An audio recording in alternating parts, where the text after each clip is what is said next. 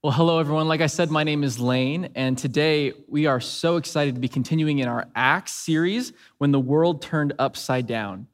And today we're going to be proclaiming a truth about our faith, and that is this the gospel of Jesus is for everyone.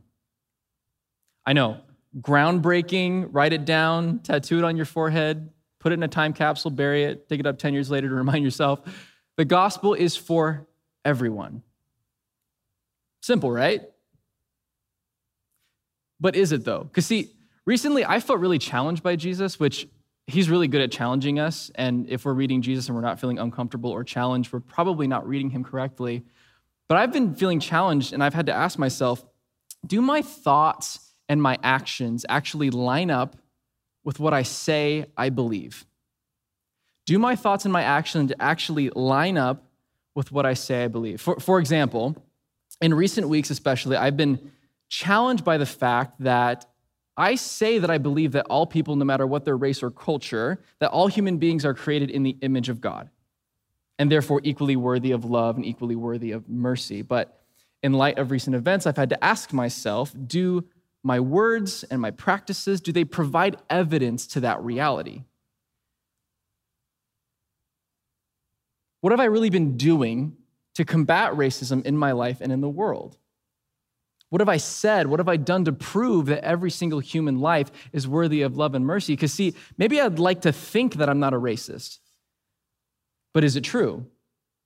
Maybe I don't use racial slurs and maybe I don't profess hate towards people of color, but what have I actually done to combat systemic racism and inequity in the lives of people of color? Do my thoughts and actions truly align with equitable justice and dignity for all human beings? Is it true? So today, we're going to challenge a reality, and we're going to challenge do we really believe that the gospel of Jesus is for everyone? Last week, Brad opened by talking about the gospel, the good news. This is the coming together of God and human beings. And I think that what this means is often so much bigger than what we understand. My first year in university, I was in a class called Theology of Church Mission. And the first day of class, my professor, a man named Bill, who would later become a great friend and a great mentor to me and end up marrying me and my wife, um, he asked this question What is the gospel? And I had grown up in church my whole life, so I felt good and confident. I raised my hand and I proudly proclaimed, Jesus died on the cross for my sins so that I could go to heaven when I die. And he said, No. No? Are you serious? Are you really a professor here? Because I think I'm smarter than you. I didn't say that, but I, thought it in my head. And he said, The death and resurrection of Jesus is a crucial and vital aspect of the good news, but it is not your fire insurance.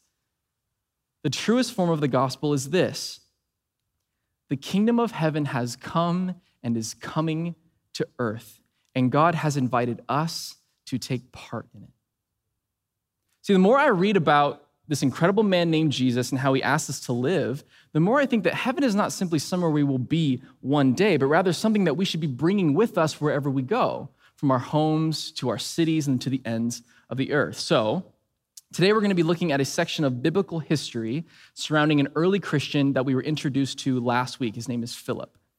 And I think we're going to see that there are some things about this subject that God's going to teach us in this text. So, there are three points that we're going to be making together, okay? First one is this our ability to love everyone is dependent upon our willingness to love anyone. Two, Jesus is far more concerned with mercy and with freedom than he is with religion and with rules. And three, in our current cultural moment, the people at the ends of the earth are right next door. So go ahead and open your Bibles or your phones to Acts chapter 8, verse 26. If you don't have a Bible, I promise to do my best not to misquote the Apostle Luke. Chapter 8, starting in verse 26. Now, an angel of the Lord said to Philip, Go south to the road, the desert road that goes down from Jerusalem to Gaza. So he started out, and on his way, he met an Ethiopian eunuch, an important official in charge of all the treasury of the Kandake, which means queen of the Ethiopians. This man had gone to Jerusalem to worship and on his way home was sitting in his chariot reading the book of Isaiah, the prophet. the Spirit told Philip, Go to that chariot and stay near it. Then Philip ran up to the chariot and heard the man reading Isaiah the prophet. Do you understand what you're reading? Philip asked. How can I, he said, unless someone explains it to me? So he invited Philip to come and sit with him. This is the passage of scripture the eunuch was reading. He was led like a sheep to the slaughter. As a lamb before its shearer is silent, so he did not open his mouth. In his humiliation, he was deprived of justice. Who can speak of his descendants? For his life was taken from the earth. The eunuch asked Philip, Please tell me, who is the prophet talking about, himself or someone else? Then Philip began with the very passage of scripture and told him the good news about Jesus. As they traveled along the road, they came to some water, and the eunuch said, Look, here is water. What can stand in my way of being baptized? And he gave orders to stop the chariot. Then both Philip and the eunuch went down into the water, and Philip baptized him. When they came out of the water, the Spirit of the Lord suddenly took Philip away, and the eunuch did not see him again, but went on his way, rejoicing. Philip, however, appeared at Azotus and traveled about preaching the gospel in all of the towns until he reached Caesarea. Okay, so let's unpack this step by step. One, an angel of the Lord comes to Philip, and I don't know about you, but I haven't had many occasions in my life where angels have come and appeared to me to communicate the will of God. Maybe only like 10 or 15 times that I can remember. That's a joke. I wish I could tell if you were laughing. I can't. Did you guys laugh at that? It was funny. You should have laughed at that. But the point of this section really is that Philip is ready. So he's seen the Holy Spirit move. He's awake to the heart of God and the leading of the Spirit, and the angel comes to him while he's praying. Philip is ready to go, to do whatever God asks of him. So without hesitation, he jumps at the opportunity. And he's not going to a very specific destination.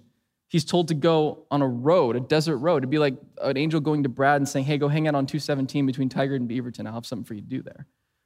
But Philip doesn't even question it. He goes without hesitation. And at this point in the story, I have to ask myself, am I awake to and ready for what God wants to do in and through me today?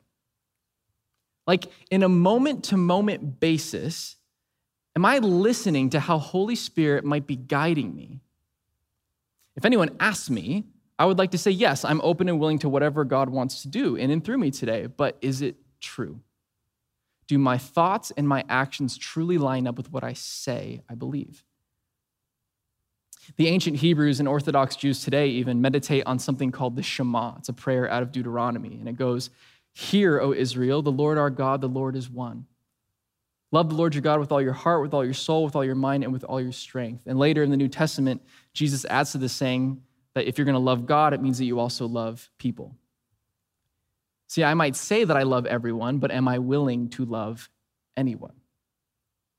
This word here is best translated listen and obey in that one word listen and obey. There's so much noise in this world. Externally, there's a bunch of noise. Internally, there's a bunch of, a bunch of anxious, anxious noise. Sometimes I think it's easier just to let it turn to static, to let myself go numb. But the first directive in this Shema is hear, listen, and obey. There's a Christian psychologist named Dr. Amy Oden, and she wrote this In a world where so many people feel that they are sleepwalking through their lives, Jesus' call to be awake resonates with the vague awareness of missing out on our own lives. The Spirit can be speaking into our lives, God can be moving in us, and we will miss it entirely because we are lost in mental machinations. Are we listening? We say we're open to moving how God would direct us, but are we listening? Are we making room for his voice and his word? In my personal experience, our dominant culture can be pretty defensive and polarized. So I think it's really crucial right now that we learn how to listen, not so that we can react or defend, but so that God and people can be heard and be understood. Notice that in this story, it's truly a dialogue between Philip and the Ethiopian who has already been pursuing God and without even realizing he's been pursuing Jesus in this Old Testament prophecy. I think people in this world are often in pursuit of Jesus without even realizing it. Are we listening? Are we awake? Now, once Philip moves in obedience to this road between Jerusalem and Gaza, he encounters the Ethiopian riding in his chariot. And now, what he does here is really meaningful. We get this picture of Philip running to catch this chariot. And something we need to understand that is in this Hebrew culture, even today to the Orthodox Jew, it's considered undignified to run in public. The only reason a man would ever run in public is if there was a dire emergency. This is why in the parable of the prodigal son, we have this powerful image of the father running to embrace his son. Seeing his repentance on the horizon, he runs to meet him. The heart of the father is to run towards those he loves. The heart of the Father is to run after those in the margins. He's desperate to offer his love and his mercy. This to me is a clear parallel. This is the shepherd leaving the 99 to find the one. This is the father running to meet his prodigal son. This is God sending Philip to run to reach the Ethiopian. If we want to love everyone, we have to be willing to love anyone. Now, when he catches up to the chariot, the Ethiopian invites him in to join. It's kind of a funny picture, right? He's kind of running out of breath. What you reading, right? He invites him into his chariot. And now, right here in this situation, we see the heart of Jesus reflected yet again. Do you ever notice that whenever Jesus is ministering to people, he's always inviting himself over to their house? Jesus is always putting himself on the receiving end of a person's hospitality.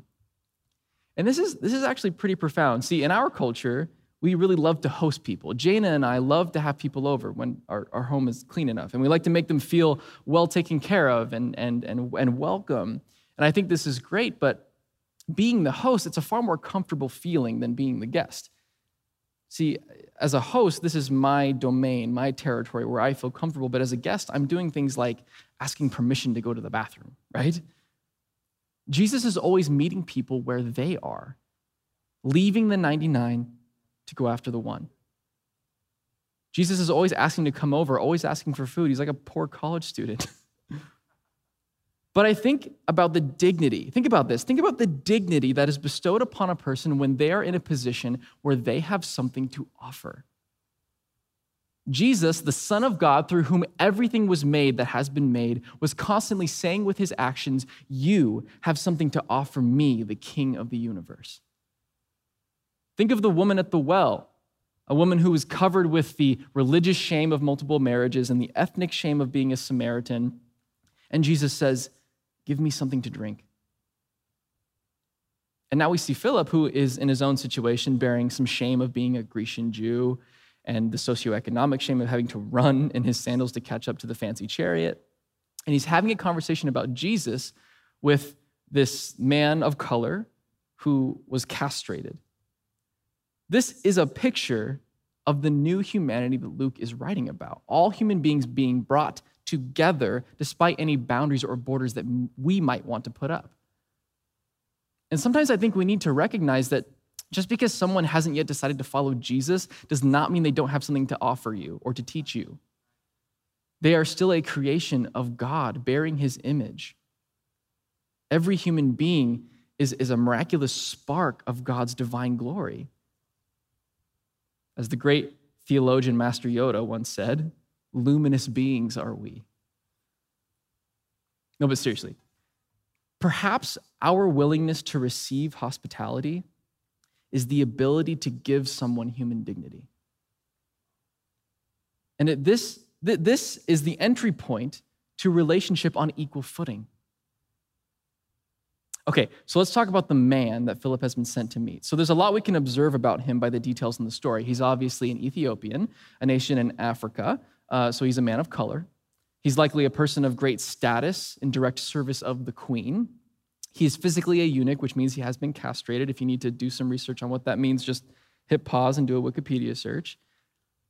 When someone in his culture would have been castrated, it, it could have been forced upon him, or it likely would have been something that he had chosen to do at a very young age.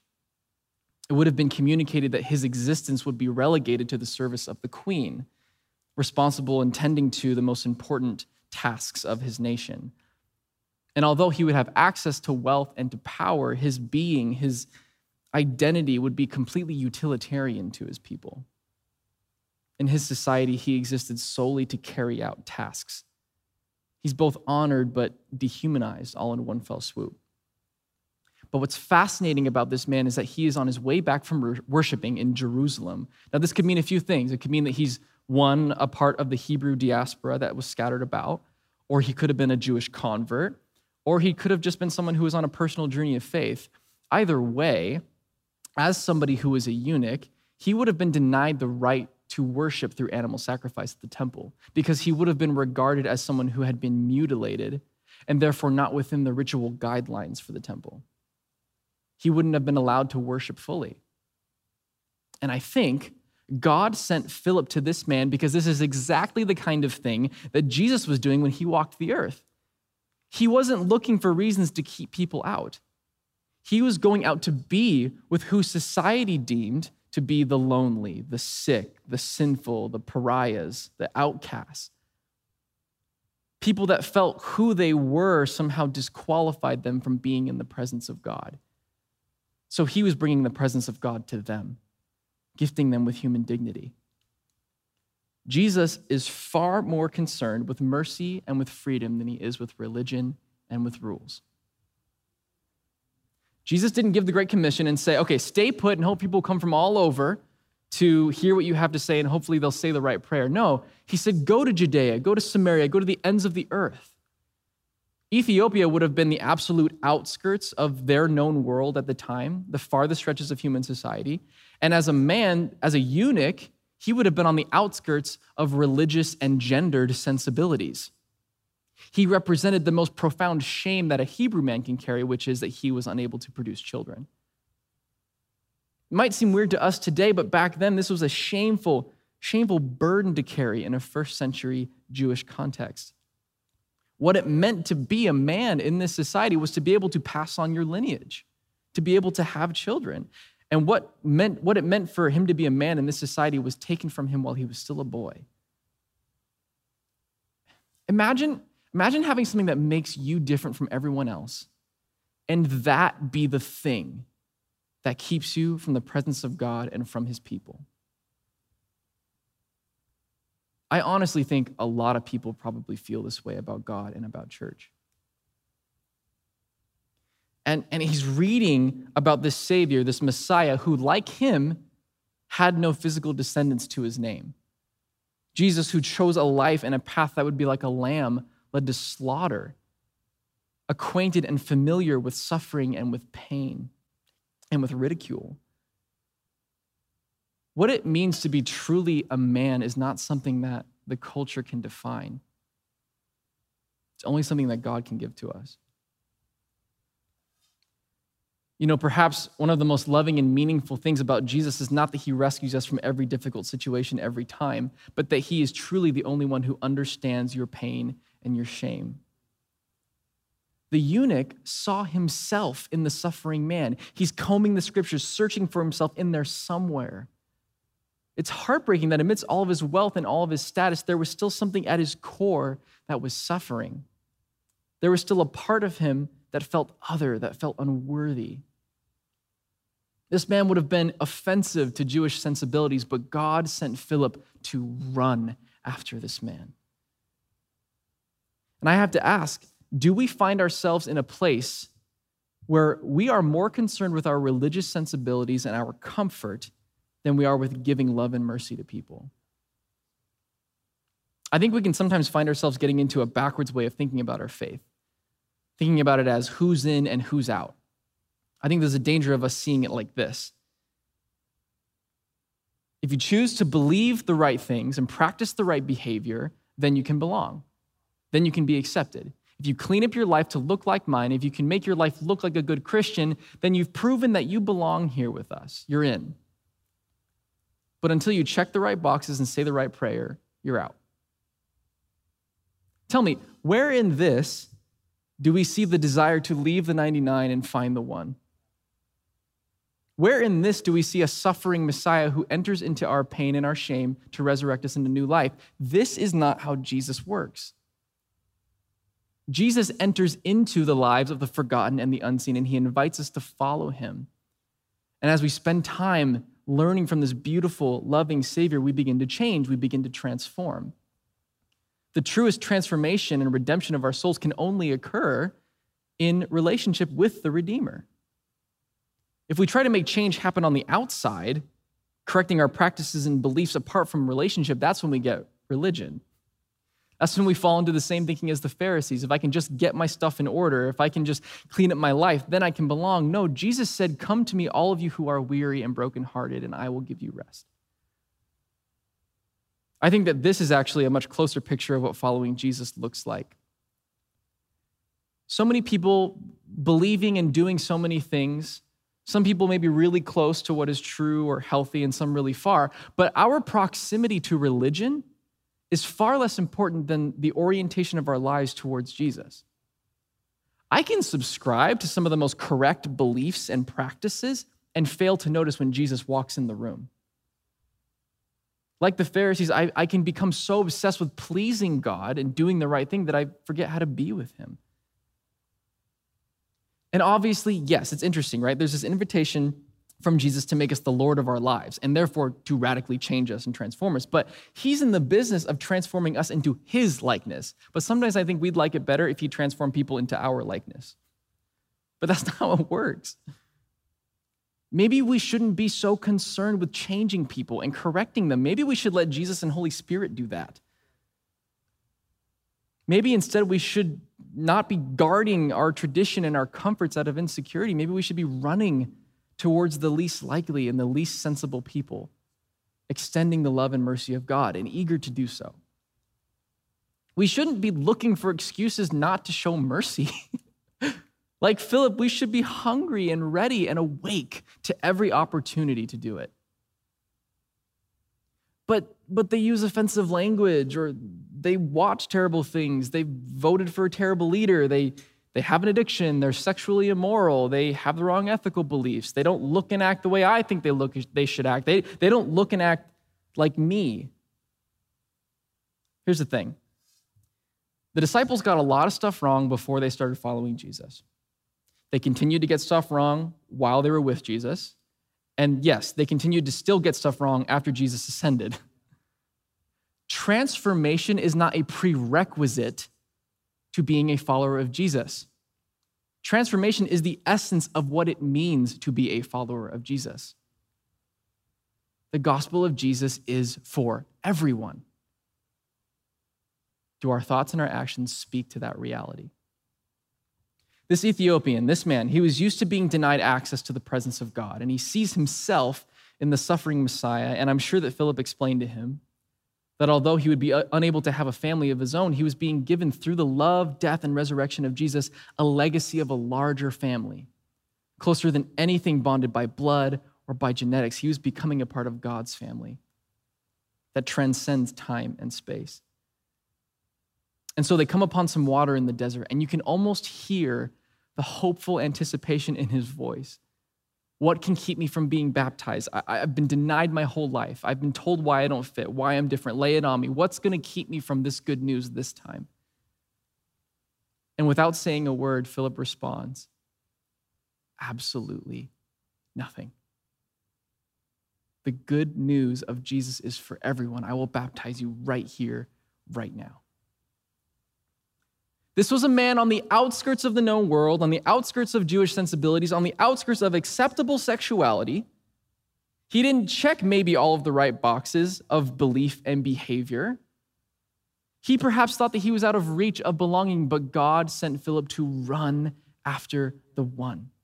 Are we listening? Are we awake? Are we truly willing and ready to extend the gospel to everyone? What's also important in this, is, in this story is that the Ethiopian was searching, right? He was hungry for truth. Guess what? Our society is searching right now. Our society is hungry for justice and for hope. There, there's a rapper I listen to, his name's KB. I listen to his stuff when I'm working out because I'm, I'm tough like that. But he said this I truly believe that Christians are in the best position for the fight against social injustice because we have what the world needs. The gospel is not an allegiance that is first right or left, but above. What if our only bias was righteousness? Would revival not come? The world is searching right now for justice, for hope. There is a lot of unrest. There is this deep sense in the soul of our nation that something is wrong people are, are looking for themselves to be in the eyes of others. Do you see me? Do you hear me? Do you know what I'm going through? Do you care? And as people of faith, we need to be those who are quick to listen, to see these people, slow to speak and slow to become angry. People who are extending the affection and compassion of Jesus. Are we listening to and seeing those who are searching for a story of justice and hope? They're searching. Do they see that in us? Do they see a community where they can belong before they check the right boxes? Do they see room for themselves in the story that we're telling? Because if they don't, they won't come. Do they see the suffering Jesus acquainted with their pain? Do they see a Savior who is also denied justice? At this point in our history, the church has sent people all over the globe to bring the love of Jesus to the outskirts of the earth. But the outskirts of our religious sensibilities, the outskirts of our comfort zones, these opportunities are all around us right now. Because of our culture and our preferences, someone 500 feet away might feel like they're 500 miles away. Are we listening? And then the weirdest part of the story is that Philip gets instantly teleported to another place. If that were me seeing that, I would have flipped out and lost my mind. People don't just teleport out of thin air and, and disappear. But this man was far less shocked by a man teleporting in front of his very eyes than he was that God would send someone to the desert to let him know that the gospel of Jesus was for him. We're going to take some time right now to respond in reflection and in worship. And during this time, Let's think about these things and ask Holy Spirit to speak.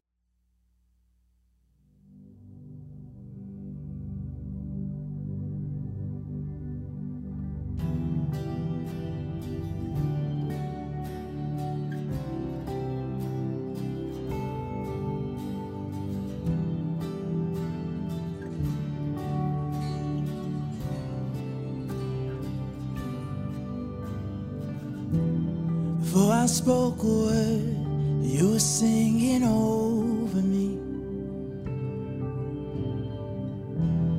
You have been so, so good to me. Before I took a breath, you breathed your life in me. And you have been so, so kind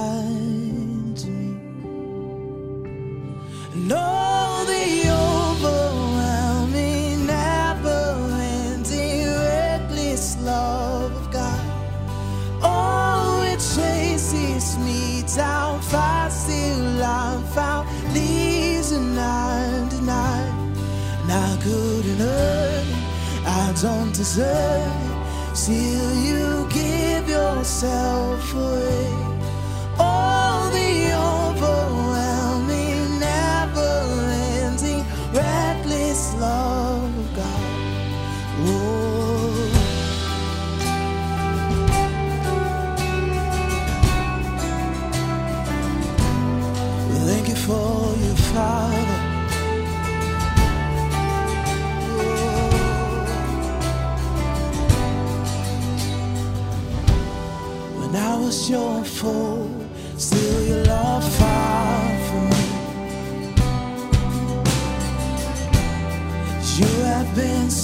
so, good to me. When I felt no word, you paid it all for me. Oh Lord, you have been so, so kind to me. Come on, church.